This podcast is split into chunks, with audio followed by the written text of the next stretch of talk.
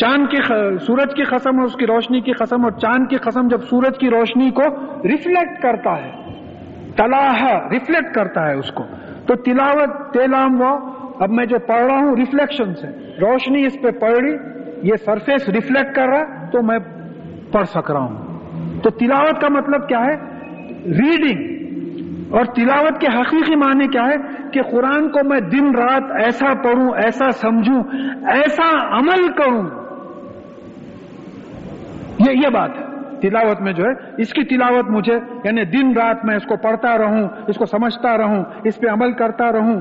اور پھر وجلو لی حجت یا رب العالمین۔ اور یا اے میرے اے عالمین کے پالنے والے اے عالمین کے آ, آ, مالک مجھے جو ہے قرآن کو میرے لیے قیامت کے دن حجت بنا دیجیے مجھے حدیث کا ریفرنس نہیں ملا، نکلتے نکلتے میں آ گیا کہ جہاں تک مجھے حافظہ اگر ساتھ دے رہا ہے کہ قیامت میں روزہ اور قرآن کھڑے رہ جائیں گے کہ یا اللہ یہ دن بھر میرے لیے بھوکا رہتا تھا اور قرآن کہے گا کہ یا اللہ یہ رات بھر مجھے پڑھتا رہتا تھا۔ تو یہ حجت بن جائیں گے قیامت میں جو ہے آ کے تو یہ دعا اللہ تعالیٰ قبول کرے ہمارے سب کے حق میں اور بہت بڑا کرم ہے مالک کا۔ کہ یہ جہاں تک ہمارا حساب ہے، چوتھا دور شروع ہوا ہے اور انشاءاللہ پانچواں دور ہم آج ہی شروع کر دیں گے۔ لیکن اب کے اتوار کو انٹروڈکشن ٹو دی قرآن کے عنوان سے کچھ چیز آپ کے سامنے انشاءاللہ میں قرآن اور حدیث کے بیک گراؤنڈ میں پیش کرنے کے بعد، سورہ فاتحہ اور سورہ بقرہ کا پہلا رکو اگر ہو سکے تو انشاءاللہ ختم کریں گے۔ تو میں پہلے یہ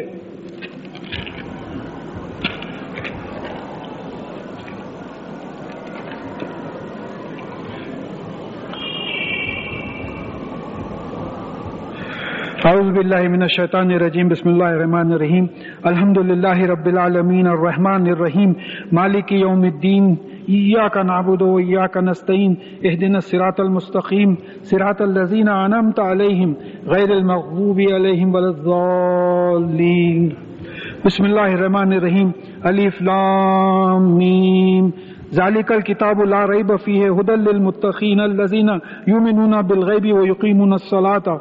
ومما رزقناهم ينفقون والذين يؤمنون بما أنزل إليك وما أنزل من قبلك وبالآخرة هم يوقنون. أولئك على هدى من ربهم وأولئك هم المفلحون. إن الذين كفروا سواء عليهم أنذرتهم أم لم تنذرهم لا يؤمنون. ختم الله على قلوبهم وعلى سمعهم وعلى أبصارهم غشاوة ولهم عذاب عظيم تو یہاں قرآن ختم ہوا، چھوٹی سی احادیث ہیں۔ شیطان رجیم بسم اللہ الرحمن الرحیم۔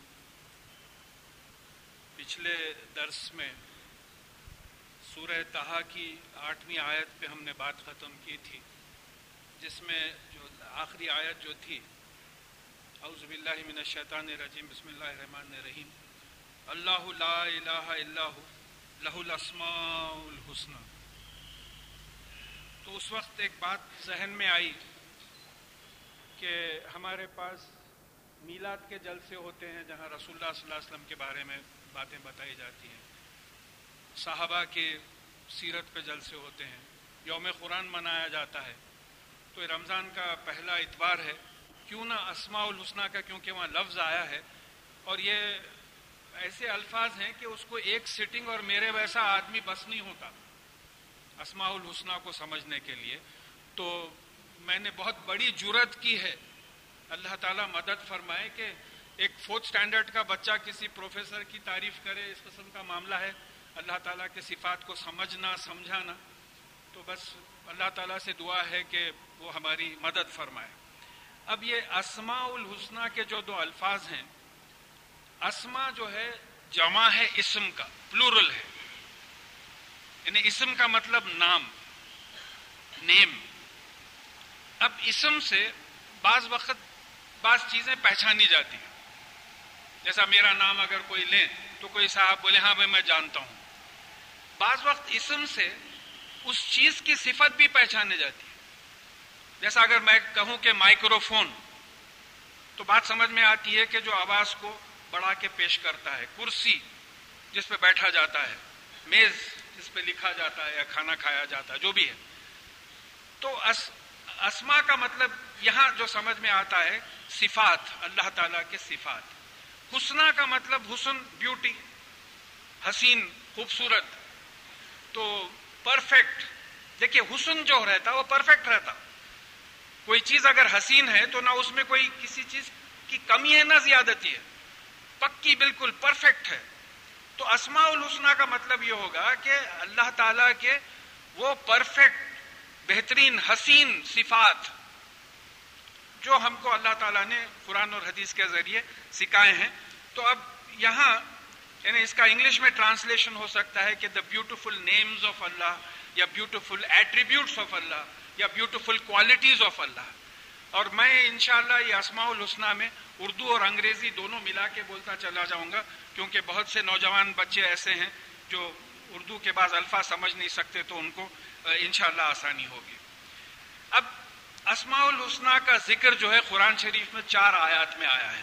تو ان آیات کو ہم مختصر طور پہ پہلے دیکھ لیں گے کہ وہ الاسماء الحسنہ فدو بہا اور اللہ تعالیٰ کے بہترین صفات ہیں، بہترین نام ہیں، تو ان کو اسی سے پکارو۔ یعنی اللہ تعالیٰ کی جو صفات ہیں، جو نام ہے ان سے پکارو۔ وزر الزینہ یلحدون فی اسمائی اور ان لوگوں کو چھوڑ دو جو اللہ تعالیٰ کے ناموں میں ٹیڑھا پن اختیار کرتے ہیں۔ یہ لفظ کو ہم انشاءاللہ ہم آگے سمجھنے کی کوشش کریں گے۔ سید زون ماں کانو یا یہ لوگ جو عمل کرتے ہیں، اس کی سزا ان کو ضرور ملے گی۔ یہ سورہ آراف کی ایک سو ون ایٹی ون ایٹیت آیت ہے۔ اب یہاں اس کا مطلب یہ ہوا کہ اللہ تعالیٰ کو ان کے صفات سے پکارنا چاہیے۔ اللہ تعالیٰ سے کسی چیز کی ضرورت اگر ہو۔ تو یہ یلہی دون کا جو ترجمہ کیا گیا ہے یعنی ٹیڑھا پن اختیار کرنا۔ دیکھیے، قرآن میں دو الفاظ آئے ہیں۔ ایک ابراہیم علیہ السلام کے لیے حنیف کا لفظ آیا۔ حنیف کا مطلب ایک ایسی ذات جو تمام بری چیزوں کو چھوڑ کر اچھی چیزوں کی طرف آ گئی ہے۔ اور ملحد کا مطلب یلحدون کی جو بات آئی ہے، ملحد کا مطلب جو اچھی چیزوں کو چھوڑ کر بری چیز کی طرف چلے گی تو میں نے کئی تفاصر سے جمع کیا ہے اس کا انٹرپریٹیشن تو اس میں بتایا گیا ہے کہ اس کا مطلب ٹیڑھا پن اختیار کرنا۔ تو پہلی ایک بات ہے کہ ایسا نام، اللہ تعالیٰ کا ایسا نام نہ رکھا جائے جس میں نقص یا عیب ہو۔ بھئی آپ کو کچھ معلوم ہی نہیں اللہ تعالیٰ کے بارے میں، آپ اپنی مرضی سے اللہ تعالیٰ کو کوئی صفت دے دیے۔ اور وہ صفت میں دنیا بھر کے نقوص ہیں، دنیا بھر کی کمی ہے ڈیفیکٹو ہے وہ، تو اس قسم کی بات نہیں کرنا۔ پھر الگ الگ ذاتیں نہیں ماننا۔ نوزو باللہ بولے بھئی یہ رحمان مجسم کر دیے اور پھر یہ رحیم کر دیے، پھر یہ ہادی کر دیے، یہ خہار کر دیے۔ تو اس طریقے سے اللہ تعالیٰ کے ناموں کو الگ الگ نہیں کرنا ہے۔ اور پھر کسی صفت کو مجسم تصور نہیں کرنا۔ دیکھیے، غیر قوموں میں یہ بات آئی ہے۔ یعنی علیم ہے۔ اب نعوذ باللہ غیر قوموں نے علیم کا ایک پتلا بنا دیا۔ تو اس طریقے سے کسی صفت کو جو ہے الگ مجسم نہیں بنانا۔ کسی ایک صفت کی طرف پورا نہ جھک جانا۔ جیسے غفور کو مان لیا اور عدل کو نہیں مانا۔ یعنی بعض لوگ ہیں کہ گناہ پہ گناہ کرتے چلے جا رہے ہیں، ان کے ذہن میں یہی بیٹھا ہوا ہے کہ اللہ تعالیٰ غفور و رحیم ہے۔ اللہ تعالیٰ عادل بھی تو ہے عدل بھی تو کریں گے۔ آپ گناہ کریں گے تو گناہ کی سزا بھی تو دیں گے اللہ تعالیٰ۔ تو آپ ایک صفت کو پکڑ کے بیٹھے ہیں، دوسری تمام صفات جو ہے اللہ تعالیٰ کی چھوڑ دی ہیں۔ اس بات کی بھی ممانعت آئی ہے۔ اور کسی اور کو ان صفات سے نہیں پکارنا۔ یعنی اللہ تعالیٰ کے جو صفات ہیں، ان سے کسی اور کو نہیں پکارنا۔ دیکھیے عبد الملک ٹھیک ہے۔ عبد الحمید ٹھیک ہے عبد الرحمان ٹھیک ہے۔ لیکن اب اب اگر آپ نکال دیں تو پھر وہ رحمان اور رحیم اور ہادی اور اس طریقے کی بات ہو جائے گی۔ ایسا نہیں پکارنا۔ اب جیسا ہم لوگوں کے پاس کام نکالنے کے جو طریقے ہیں، اردو زبان میں جو بات آ گئی، مالک بول دیتے آپ داتا ہیں بول دیتے اور ایک لسٹ چھوٹی سی ہے کہ جس میں یہ بتایا گیا کہ اردو الفاظ کو جو مس علامہ، یہ اللہ تعالیٰ کا اسم ہے علام الغیب۔ یہ انسان کو کیسا دیتے آپ اللہ پھر اس کے بعد میں مولانا، انتا مولانا فنسورنا القوم کا پھر آپ ہمارے مولا ہیں، آپ ہمارے نگران کار ہیں، آپ ہمارے گارڈین ہیں۔ وہ جہاں تھوڑی داڑھی دکھی، مولانا بول دیتے۔ مولوی بول دیتے مولوانا مولوی میرا گارڈین میرا دیکھنے، مولانا ہمارا گارڈین تو نہ کسی کو علامہ پکارنا چاہیے، نہ کسی کو مولانا پکارنا چاہیے۔ پھر نوزب باللہ جب بادشاہ تھی ہماری تو بادشاہ کو ذل الہی بولے۔ اللہ تعالیٰ کا سایہ ہو کیا کیا تماشے ہو رہے ہیں؟ آپ کو معلوم ہے اللہ تعالیٰ کا سایہ پڑتا۔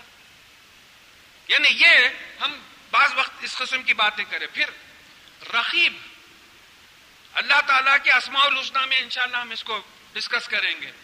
اب وہ عاشق اور معشوق پہ نظر رکھنے والے کو رقیب بول دیے، کیسی گندی بات ہوگی۔ یہ سوچے یہ ہم سے حماقتیں ہوئی ہیں۔ اور پھر خطوں میں ہم لکھتے تھے ہمارے بچپن میں، بڑوں کو لکھ رہے ہیں، قبلہ و کعبہ۔ یہ کیا تماشا ہے؟ ایک زبان کے لیے ہم جو ہے اللہ تعالیٰ کے اسماع الحسنہ کو اس طریقے سے مس یوز کرے ہیں۔ وہ ان کی شان ہے، ان وہ حلیم ہے واقعی کہ جو ہے ہم لوگوں کو، ہم جیسے لوگوں کو برداشت کر رہے ہیں۔ اچھا پھر دوسری آیت دیکھیے۔ خلید اللہ عبید الرحمان ایم تدو فلاح الاسماء الحسنہ آپ اللہ کو اللہ کہہ کے پکارو یا رحمان کہہ کے پکارو، کسی بھی نام سے پکارو، ان کے بہترین صفات ہیں بہترین نام ہیں۔ یعنی معلوم یہ ہوا کہ دعا میں آپ اللہ ہما بول کے بھی دعا کر سکتے، ربنا بول کے بھی دعا کر سکتے، یا رحمان بول کے بھی دعا کر سکتے۔ جتنی صفات ہیں، ان سے بھی دعا کر سکتے۔ پھر تیسری آیت اس اچھا یہاں جو قرآن سے ایک جواز ملتا سورہ بخرا کی چوپنویں آیت ہے۔ کہ جس میں بنی اسرائیل نے بچڑے کی پوجا کی تھی ڈریور سے بچڑا بنا لیا تھا، تو ان کو حکم آیا تھا کہ فتوب الا باری حکم تو تم اپنے باری کے طرف توبہ کرو، پلٹ کے جاؤ، غلطی کو اپنی مان لو۔ تو یہاں باری کا جو لفظ آیا یعنی باری بری کرنے والا، تم نے جو شرک کا گناہ کیا ہے، اس سے بری بری کرنے والے کی طرف جاؤ۔ تو یہاں معلوم ہوا کہ جس چیز کی ہم کو ضرورت ہوتی ہے، اس نام سے اللہ تعالیٰ کو پکارنا۔ جیسا رزق کی ضرورت ہے، یا رزاق۔ نور کی ضرورت ہے، ہدایت کی ضرورت ہے، یا نور، یا ہادی۔ تو یہ یہ جو ہے قرآن آیتوں سے جو جواز ملتا ہے۔ پھر تیسری بات جو ہم سورہ تاہا میں پچھلی دفعہ پڑھے ہیں کہ اللہ لا الہ الا لہ الاسماء الحسنہ کہ اللہ کے سوا کوئی الہ نہیں اور اس کے بہترین صفات ہیں۔ مطلب یہ کہ کسی اور میں اتنے اچھے صفات نہیں ہیں، لہذا وہ الہ نہیں ہو سکتا۔ سوائے اللہ کے کوئی اور الہ نہیں ہو سکتا، کیونکہ اس میں ایسی ایسی صفات اس حد تک نہیں ہے وہ انشاءاللہ ہم آگے سمجھتے جائیں گے۔ پھر آخری اس کا ذکر آیا ہے سورہ حشر کی آخری آیت میں، وہ خالق الباری المصور اللہ الاسماء الحسنہ وہاں یہ بات آئی ہے۔ تو اب اس سلسلے میں جو متفقہ علیہ بخاری اور مسلم کی جو حدیث آتی ہے، اس میں حبو حریرہ رضی اللہ تعالیٰ عنہ سے روایت ہے کہ کہا رسول اللہ صلی اللہ علیہ وسلم نے کہ اللہ تعالیٰ کے ننانوے نام ہیں یعنی نائنٹی نائن نام ہیں، جو ان کو یاد کرے گا وہ جنت میں داخل ہوگا اب ان احادیث میں دو الفاظ آئے ہیں، من احساہ یعنی جو ان کو گنے گنے گا یا گھیر لے گا یا ہاتھے میں لے گا، اور من حفیظہ جو ان کو یاد کرے گا یا ان کی نگرانی کرے گا۔ وہ جنت میں داخل ہوگا۔ اب یہ وجہ کیوں ہے؟ یعنی اسماع الحسنہ یاد رہنے سے، یہ جو پورے لکھے میں ہیں، یہ یاد رہنے سے کوئی جنت میں چلے جا رہا ہے۔ تو حفاظت کے کیا معنی حفظ کرنے کے کیا معنی احسا کے کیا معنی ہے تو اگر ہم اس پہ غور کریں تو معلوم ہوتا ہے کہ اللہ تعالیٰ نے اپنی بہترین صفات کا کچھ حصہ انسانوں کو دیا ہے۔ جیسے علم۔ تو جو کوئی اللہ کی ان دی ہوئی صفات کی نگرانی قرآن اور حدیث کے مطابق کرے گا، وہ جنت میں داخل ہوگا۔ یعنی اب اللہ تعالیٰ نے اللہ تعالیٰ علیم ہے، ہم کو بھی علم دیے ہیں۔ اس علم کو یعنی اسلام کے لیے استعمال کرنا۔ اللہ تعالیٰ ہادی ہیں، ہم کو ہدایت دی ہیں۔ تھوڑی ہدایت کی ہم بھی کوشش کریں دوسروں کو جو ہے سیدھا راستہ دکھانے کی۔ تو اب جب تک ہم کو اللہ تعالیٰ کی اسماع الحسنہ یاد نہ رہیں، ہم ان کی پریکٹس کیسا کریں گے؟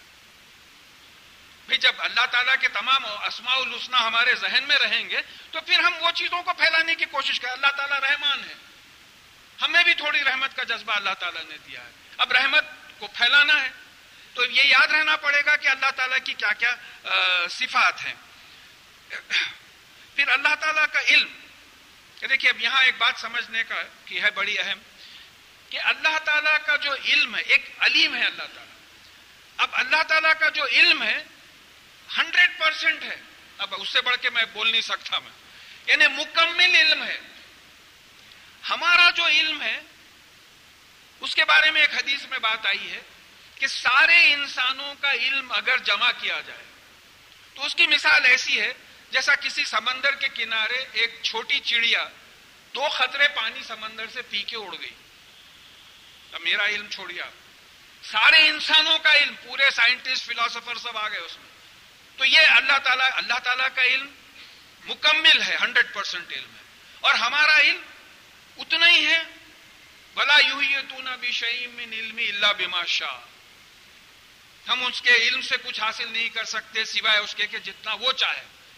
تو ہمارا علم عطائی ہے گفٹڈ ہے۔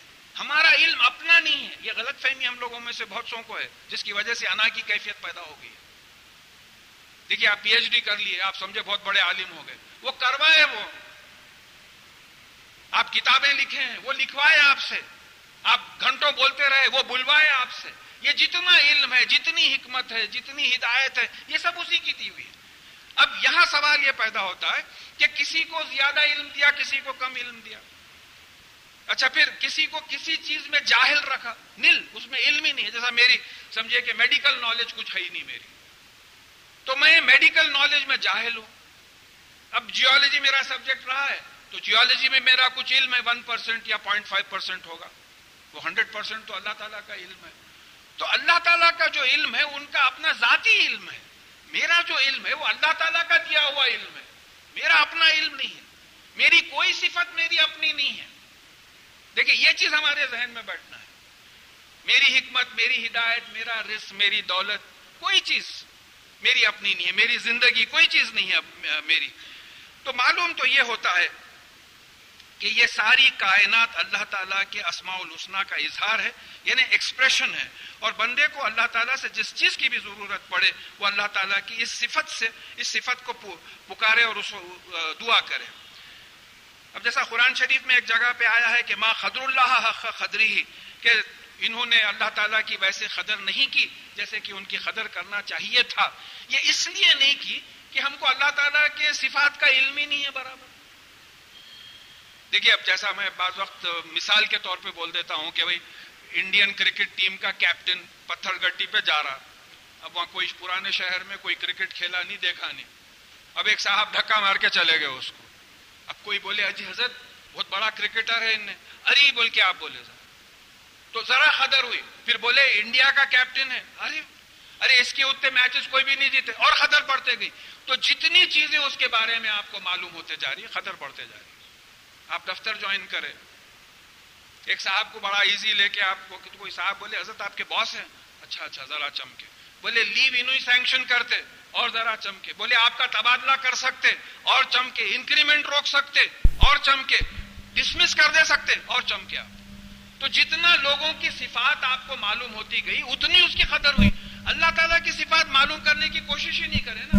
ہم تو سمجھے یہاں ناؤزو باللہ مسجد میں بند ہے۔ یہاں آئے، پڑھ لیے، گئے، پھر ان کو کیا معلوم ہم کیا کر رہے ہیں گندے؟ تو اب اس بیک گراؤنڈ کے بعد آئیے ہم اس اسماء الحسنہ کا جو اتنا بڑا سمندر ہے، اس میں سے کچھ سمجھنے کی کوشش کریں۔ یعنی بہت کچھ بھی نہیں ہو سکتا ہے۔ کچھ کچھ پہلو جو ہے اس کے سمجھنے کی کوشش کریں۔ اب یہ جو اسماء الحسنہ کا جو میں یہاں لسٹ دے رہا ہوں، حضرت ابو حریرہ رضی اللہ تعالیٰ عنہ سے روایت کی گئی دو احادیث۔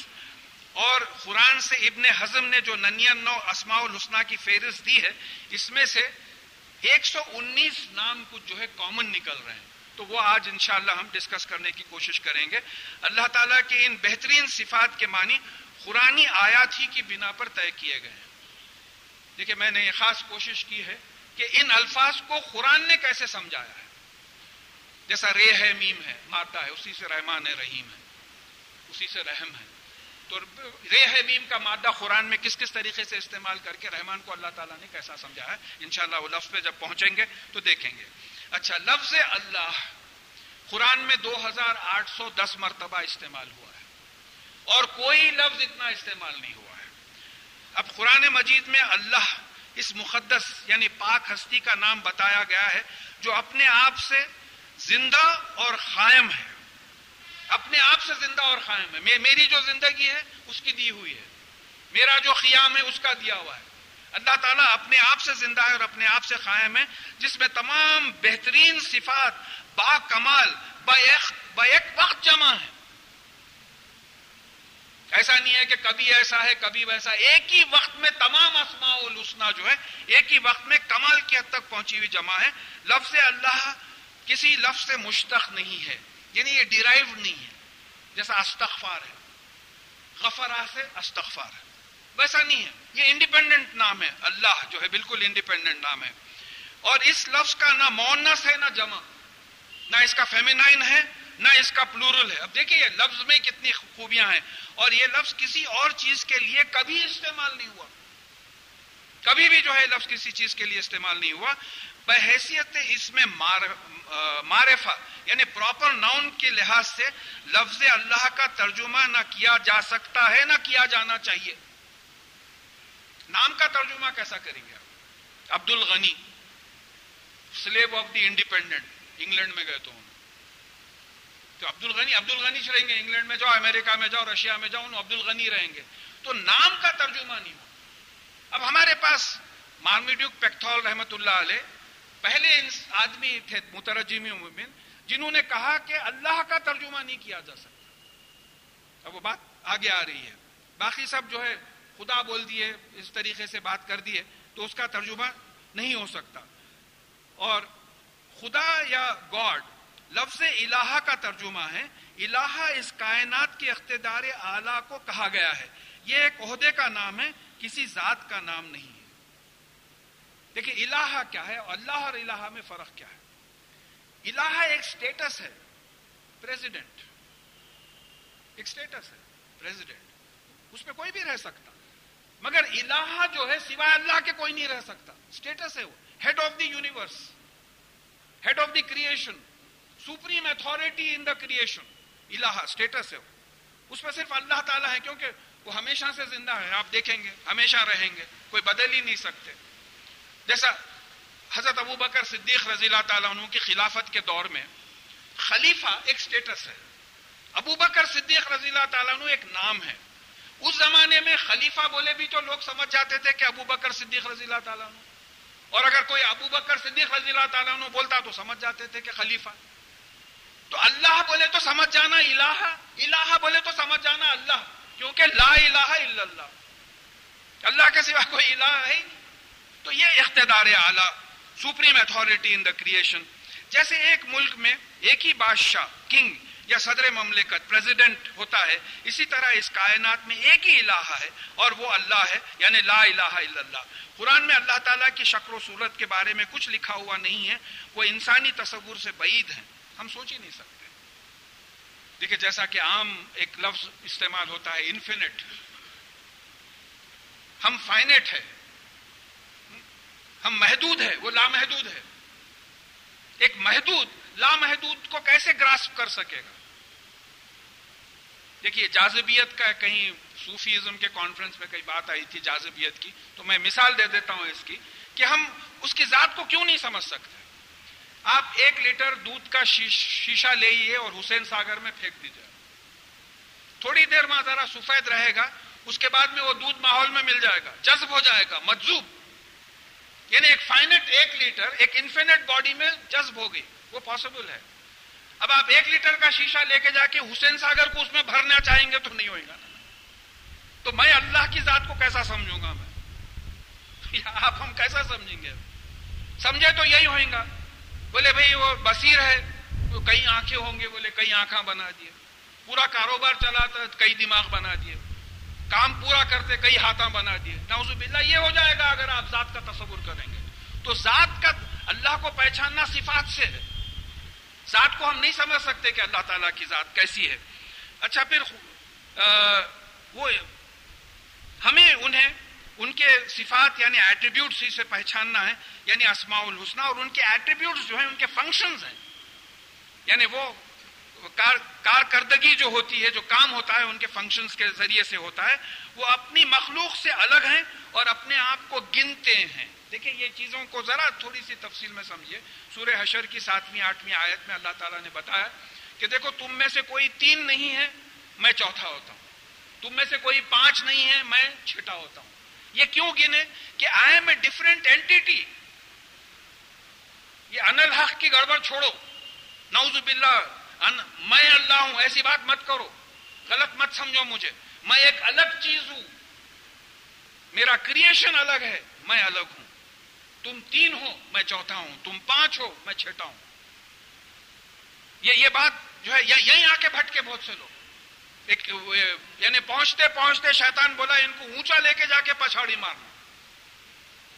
دیکھیے، یہاں سے یہاں سے گرا میں تھوڑا مار پڑتا، یہاں سے گرا تو زیادہ مار پڑتا، وہاں سے گرا تو اور زیادہ مار پڑتا۔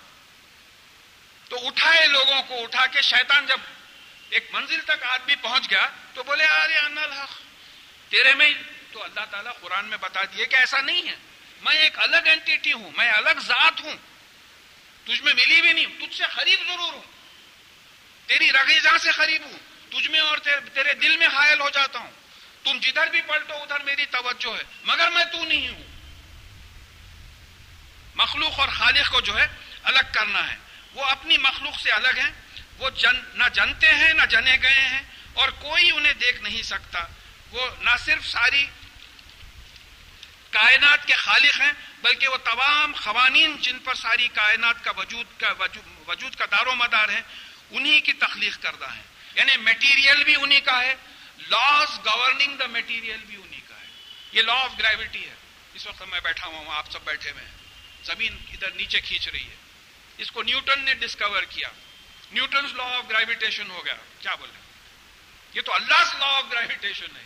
یہ قانون اللہ تعالیٰ نے بنایا ہے۔ یہ اس وقت ایمپلیفائی ہو رہی ہے آواز۔ یہ انجینئرس نہیں بنائے، یہ قانون یہ میٹیریل بھی اللہ تعالیٰ بنائے، یہ قانون بھی جو ایمپلیفائر سے آ رہا ہے، یہ بھی اللہ تعالیٰ بنائے۔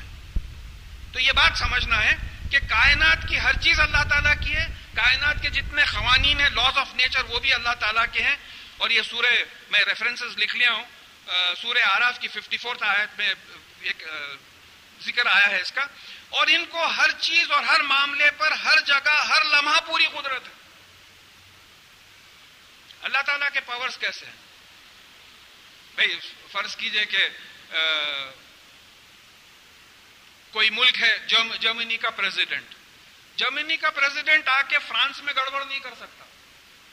وہ جرمنی میں ہی کر لینا، انہیں جو بھی کرنا۔ ہاں؟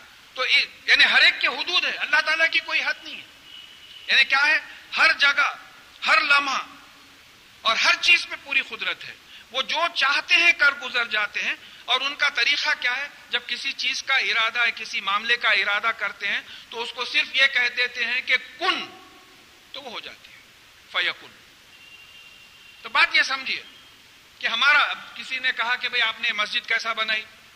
تو آپ پورا دیکھے تو بھئی اتنے مزدور تھے، اتنا میٹیریل تھا تمام سب جمع ہوا۔ اگر اللہ تعالیٰ ایسی مسجد بنانا چاہتے تو کن کہہ دیتے اور وہ ہو جاتے؟ عالم امر میں کہہ دیتے عالم خلق میں جو ہے وہ وجود میں آ جاتی۔ وہ جو چاہتے ہیں کر گزرتے ہیں اور ان سے کوئی سوال نہیں کر سکتا۔ دیکھیے، ہم کو ڈیموکریسی کی عادت ہے۔ اب آپس میں محفلوں میں بیٹھ کے بولتے ہیں نہیں بھائی، وہ اللہ میاں ان کو غریب کئی کو بنائے، ان کو بیمار کئی کو بنائے، ان کو امیر کئی کو بنائے۔